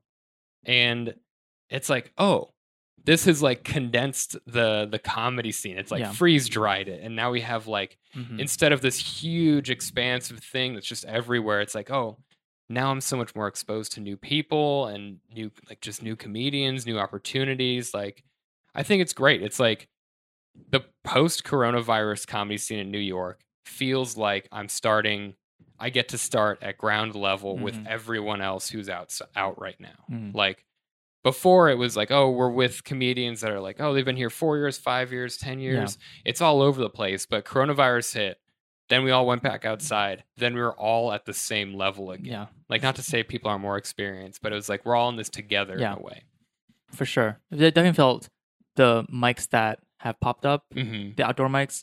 There's a lot more like communal sense. Like Yep. we know this is weird, and we're gonna try this, hmm and you know we're gonna we're gonna be supportive, which is which is I th- which I think yeah you're right. It's it's healthy for the open mic scene to Yeah. have this sense of okay yeah we're actually gonna uh, be supportive of one another. yeah we're gonna like each. we're gonna other. listen to each other. We're gonna like each other. we're gonna say know? hello say hello because it's been a while. Yeah. Um, yeah.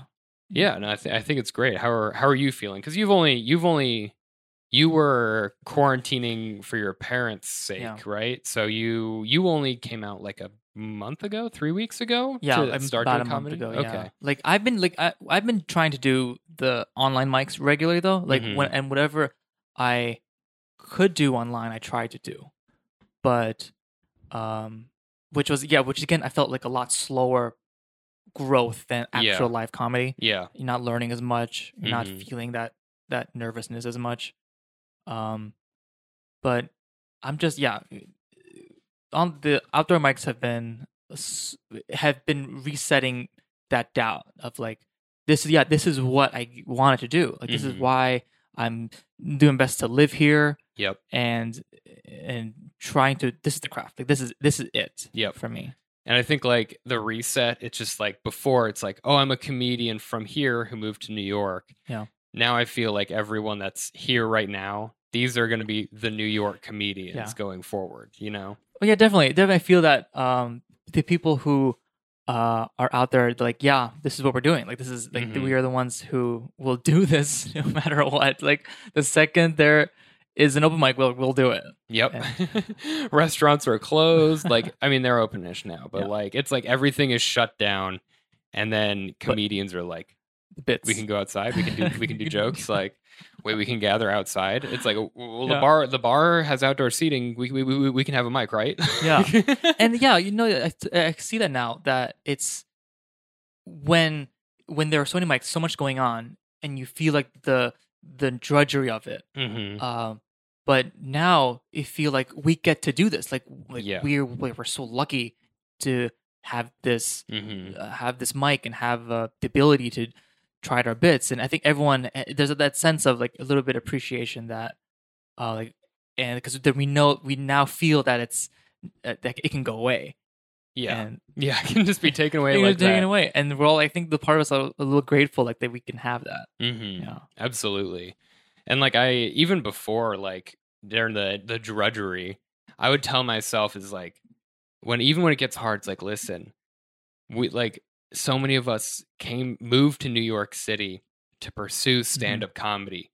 We're living a fucking fairy tale Yeah. to some people. Like this is a thing that people only like dream of. Like, wow, what would it be like to Yeah. do that? I wonder. I'm never gonna do it.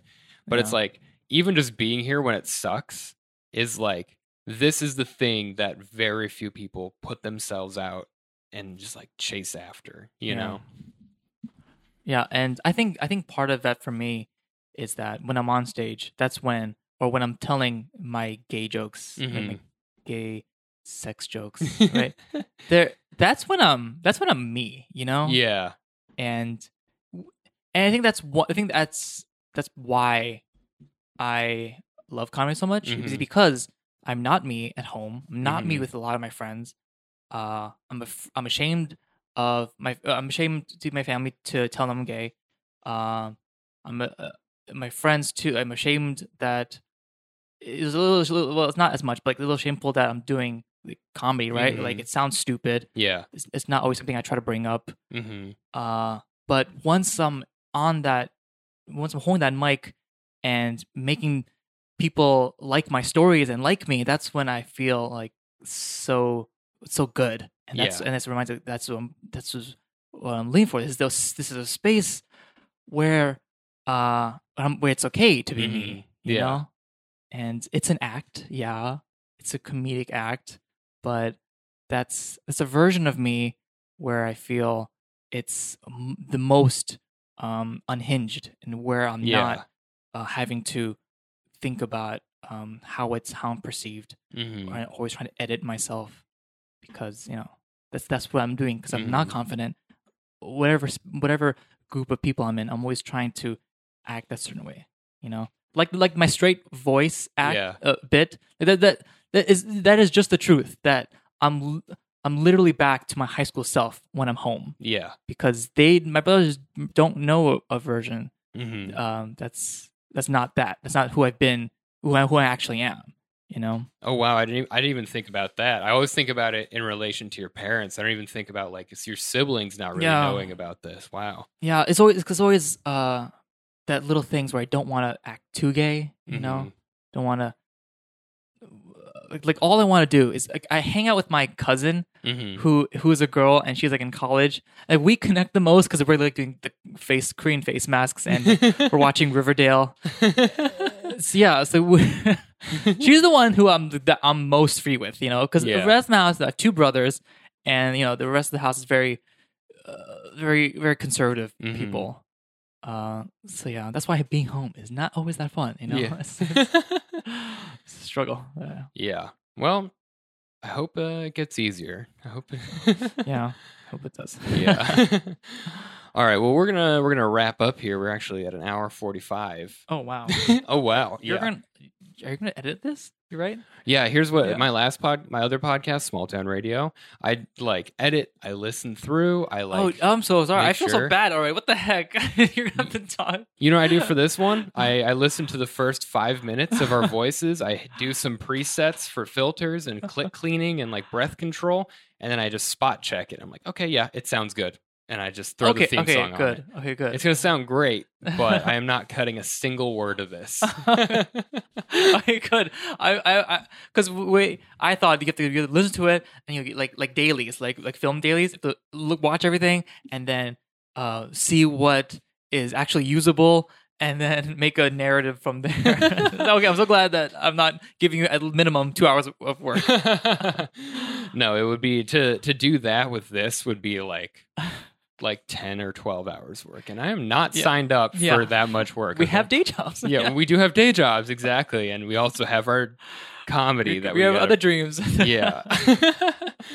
well, it was it was so nice having you on. Oh Like God. thank you so much for being here. No, thank you so much for having me. You know, Yeah. I I know that uh this it would be, it would be weird to make another comedy podcast, so I really appreciate that you think it, my, my perspective is worth tell, telling.